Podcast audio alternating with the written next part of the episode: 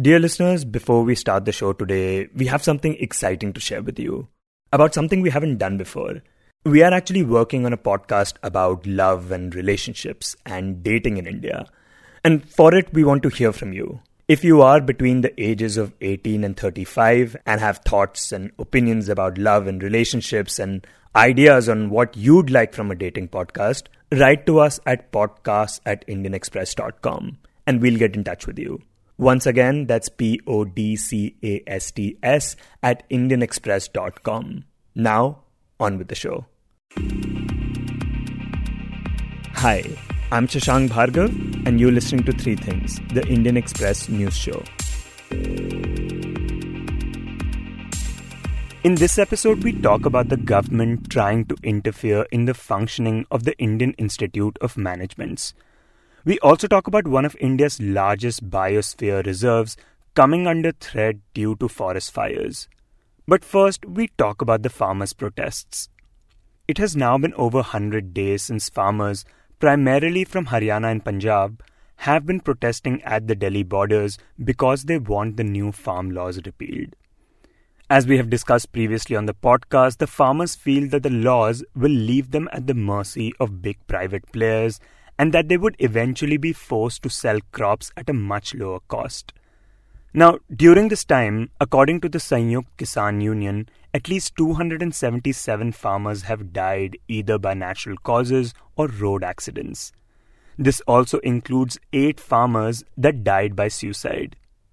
In this segment, we talk to Indian Express's Rakhi Jagga, who has been covering the protests since the beginning, about how the farmers are now mobilizing themselves and in what ways have the protests changed during this time? And she starts by telling us that things have actually changed quite a bit since the massive tractor rally that took place on the Republic Day. That was when clashes had taken place between some protesters and the Delhi police, and when hundreds of protesters had stormed the Red Fort.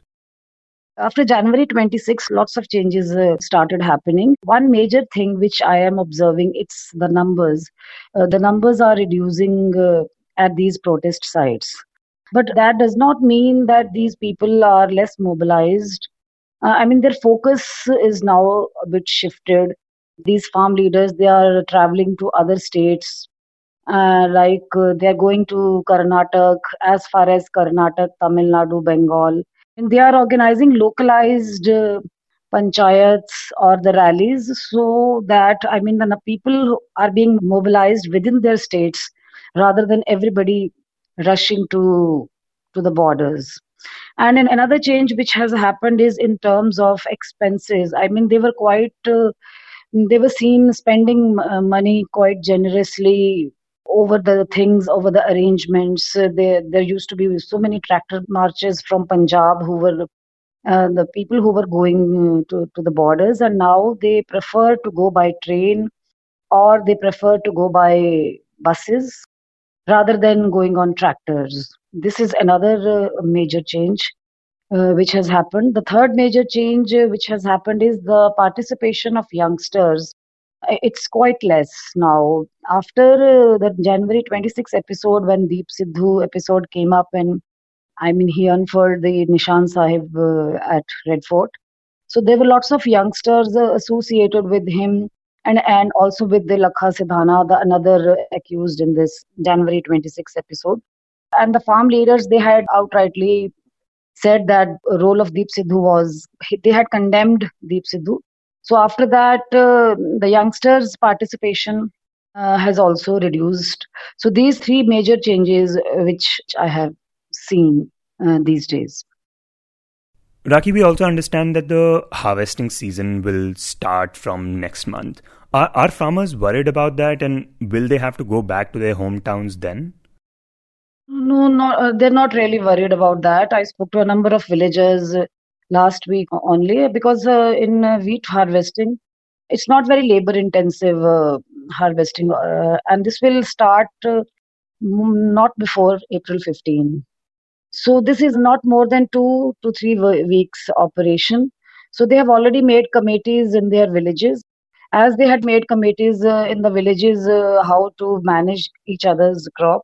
So like the same way they have made committees that uh, if one person of a house is away the next neighbor or any other relative the, or any other villager will take care of the harvesting and procurement operations of that villager. They have also made an arrangement that if son is away to the border, mm, father will stay back home, likewise. And another arrangement they have planned that during the harvesting operations, uh, elders who can't participate much in the harvesting operations, they will be sent to the borders, and uh, the youngsters or the persons under 50 they will be more in the villages so these are the things they have uh, planned ahead and uh, i mean they're not much worried about those harvesting operations.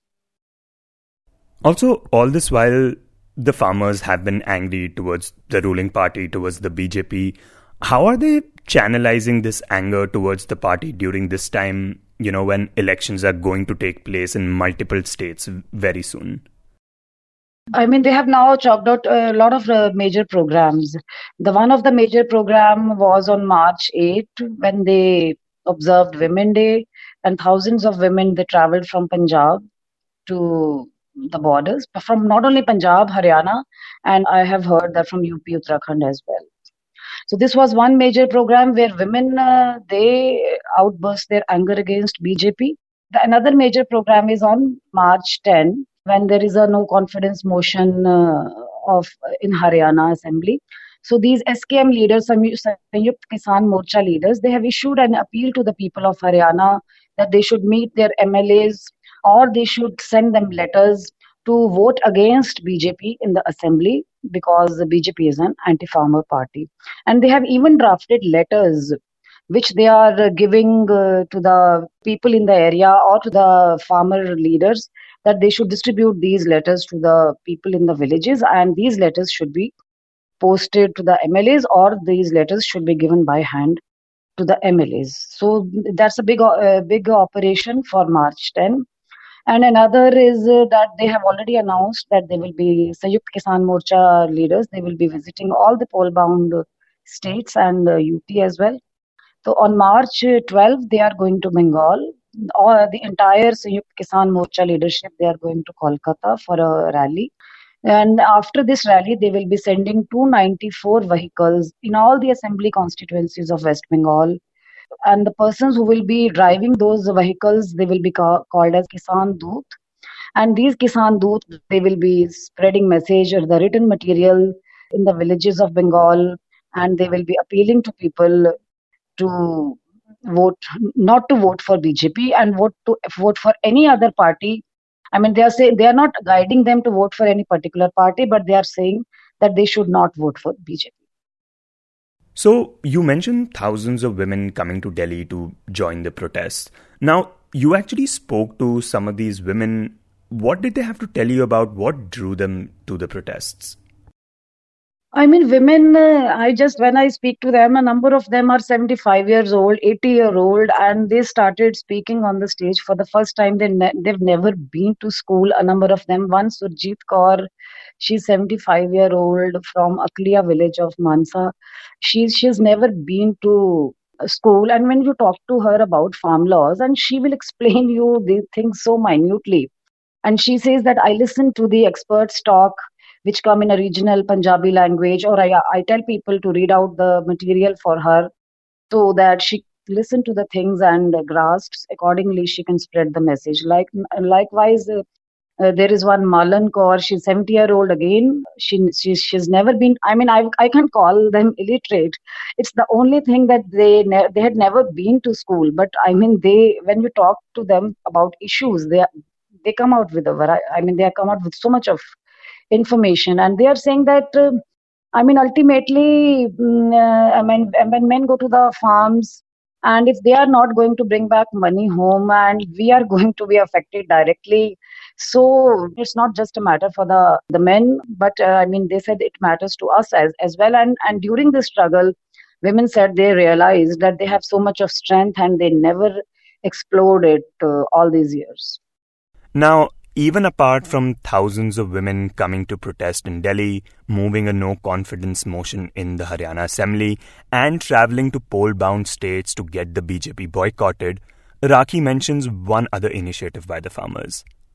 Another major plan, which is on cards of Sanyukt Kisan Morcha, this is um, MSP Dilao Abhiyan. And to start with, the, the farmer leaders, the local farmer leaders of Karnataka, they are already visiting various mandis where farmers are uh, coming for the procurement of tur dal. The farmers are not getting the prices uh, on MSP, and the government is also selling uh, the previous year's tur dal stock at prices lower than MSP. So that's why Sanyukt Kisan Morcha they thought that they, I mean they thought that it's all the more important to start this MSP Dilao Abhiyan and that too in a BJP led state Karnataka. And after Karnataka, they will be going to Andhra Pradesh and then they will be going to Telangana and likewise wherever the procurement uh, season starts. And they said that this is a, I mean, this is a bid to expose the Modi government's claims that uh, people are getting MSP, farmers are happy, but the fact is otherwise.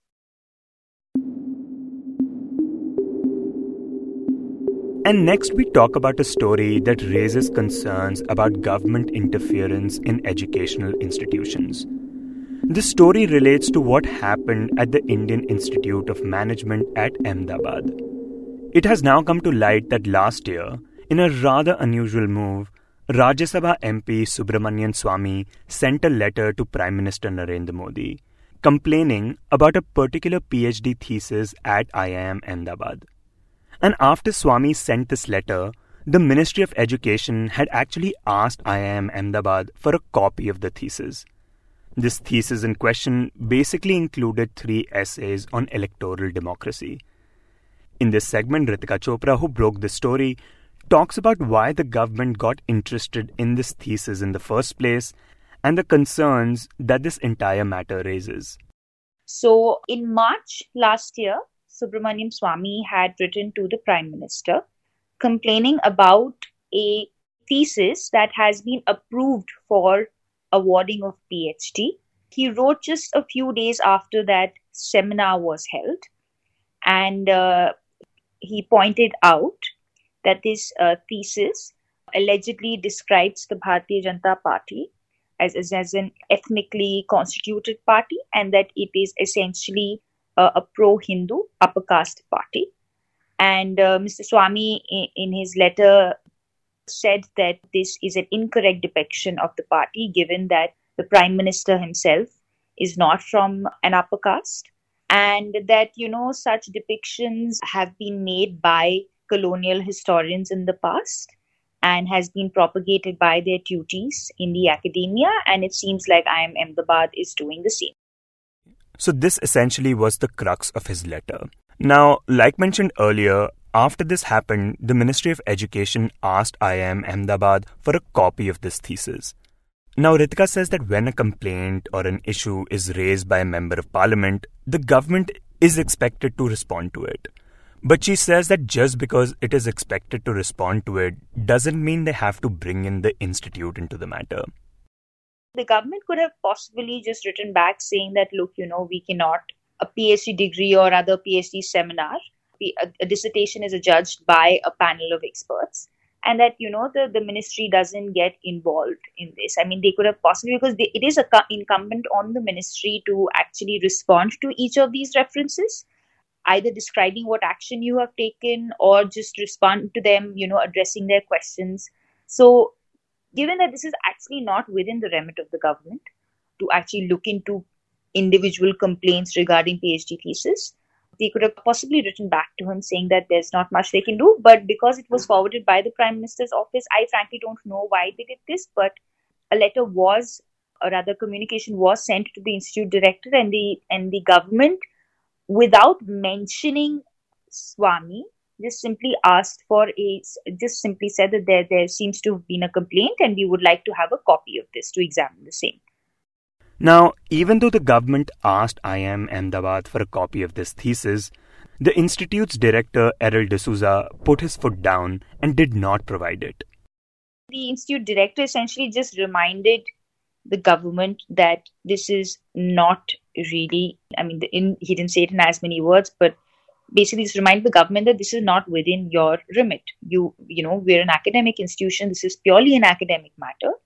If there was a problem, with the thesis, the dissertation, uh, there is a forum for that. You know, there are people who question and grill the author of that paper, and there is a forum for it, and, and such objections should have ideally been raised in that forum. And even if there are any complaints after that, there, you know, those complaints should have actually been flagged with the institute and not the ministry. So the institute director, Errol D'Souza, said that the ministry or the government is not an arbiter of complaints with regard to thesis. These complaints should have actually been flagged with him. And essentially, I mean, and he did not share a copy of the thesis with the government. Ritika says that after this happened, the government sent the institute another reminder. But that request has not been responded to either.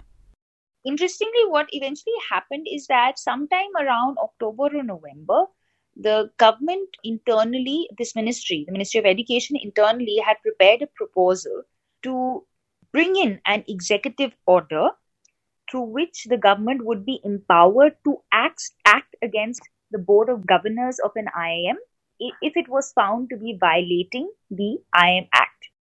The IIM Act that Ritika mentions here is the legislation that has given IIMs the power to award full fledged academic degrees, and it is the law that gives them the academic, administrative, and financial autonomy.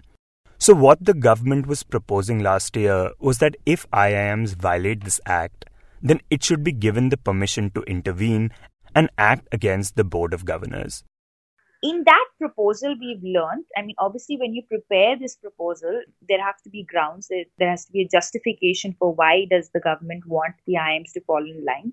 And why would you want to introduce something which essentially is in contravention to the act itself? Because the act gives them sort of this unprecedented sweeping autonomy where there is almost no interference from the government in the administration of an IIM in that justification, we've learned that this was one of the incidents that was flagged in that proposal that look, we approached the institute to share a copy of the thesis, and the director didn't do that. So, this was possibly one of the maybe reasons or incidents cited why the government felt that it needs to have some sort of a power to maybe get the IIMs to at least share information that they've asked for or allow them to take action against NIIM if, if they end up violating the act. This entire matter of the government asking an IIM for a particular PhD thesis after it received a complaint from an MP and the government looking to have more say in the functioning of IIMs is what has raised a number of concerns. Obvious concern that this raises is that even before the IIM Act came in, the government ideally should, I mean, would not have interfered in something which is purely in an academic matter. I mean, why should the government even ask for a copy of the PhD thesis, you know, and go through it instead of just maybe forwarding the concern to the government, uh, to the institute, I guess. But the, these are things that, you know, one wouldn't expect the government to get into. So it's surprising, and that's why it's also concerning. Secondly, this just goes against the very grain of the promise that has been made by the government in the IIM Act, where it gives the IIM's unprecedented autonomy. You, at, on one hand, you're kind of giving them this absolute freedom from government interference. But at the same time, you know, you turn around and you ask the institute for a copy of the thesis obviously pointing to the fact that it's interested in looking into actually the veracity of the complaint that has been filed by one of the MPs. So this this kind of goes against what the government has been saying all along about its intention to give more academic, administrative, and financial freedom to its institutions.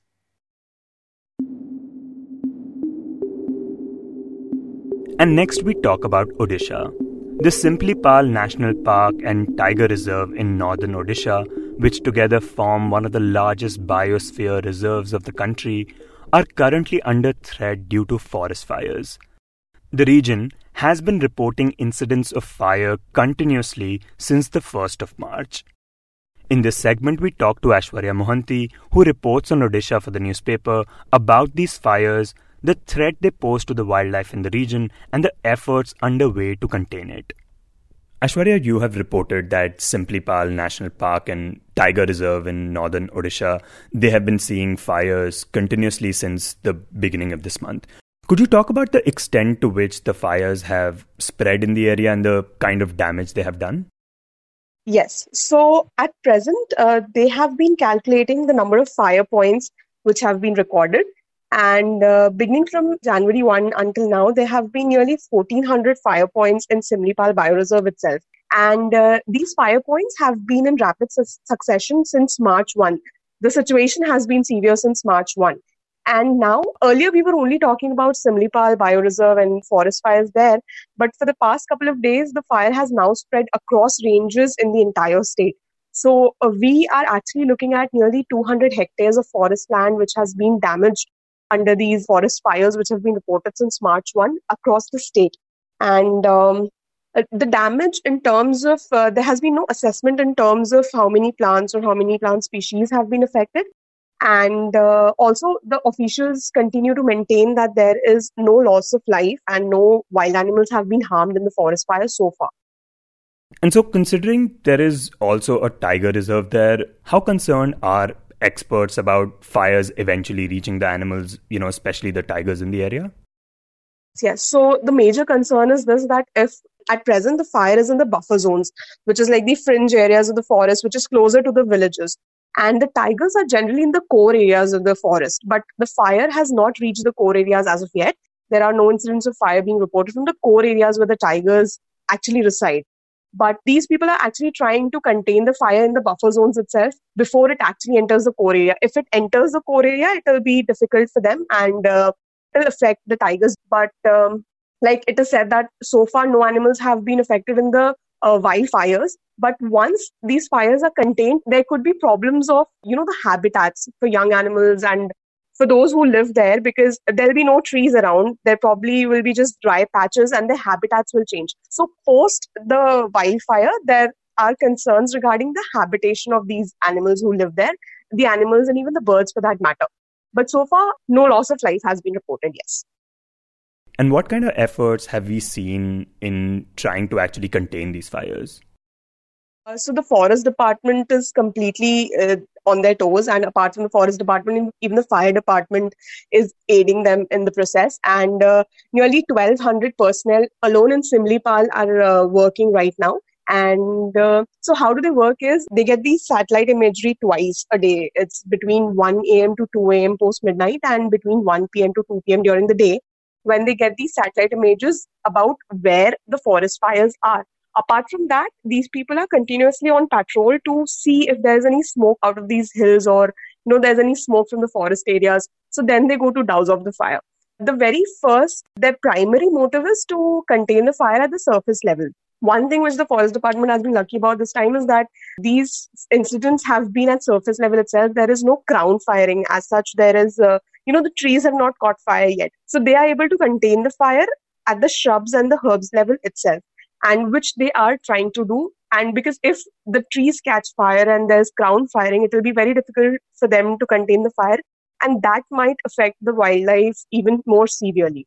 And um, yes so they have been working there. Apart from that even in the other ranges now the forest department has pressed their people and they're also taking help from the community members now. Community members have been roped in. And there's this Van Suraksha Samiti, which is formed by taking villagers, uh, you know, into it.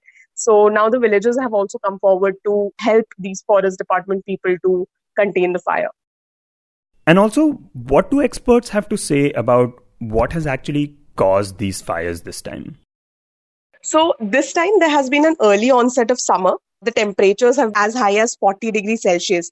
And uh, during this period, like end of Feb, March, there's always a slight precipitation in Odisha.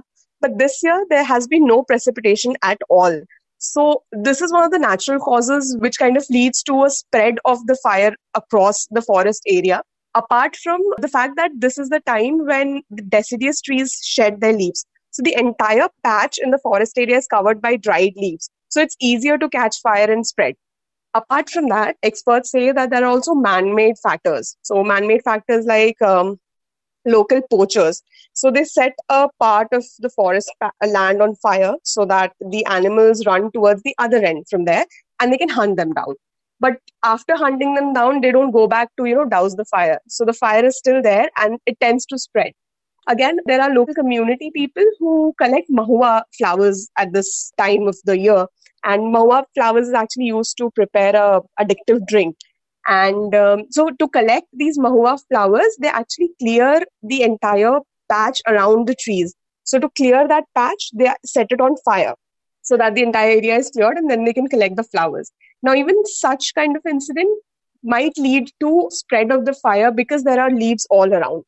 And then there could be some very silly reasons like somebody's gone to the forest and might have just uh, lit a cigar or lit a matchstick and just dropped it down. And that could lead to the fire. And there's an entire track that goes up, up. It's always from downhill to uphill. So that's how it spreads. So these are the few causes which the experts say could have led to the fire this time. You were listening to Three Things by The Indian Express. Today's show was written and produced by me, Shashank Bhargav, and was edited and mixed by Suresh Pawar. If you like the show, then do subscribe to us wherever you get your podcasts. You can also recommend the show to someone you think will like it, share it with a friend or someone in your family. It's the best way for people to get to know about us. You can tweet us at Express Podcasts and write to us at podcasts at indianexpress.com.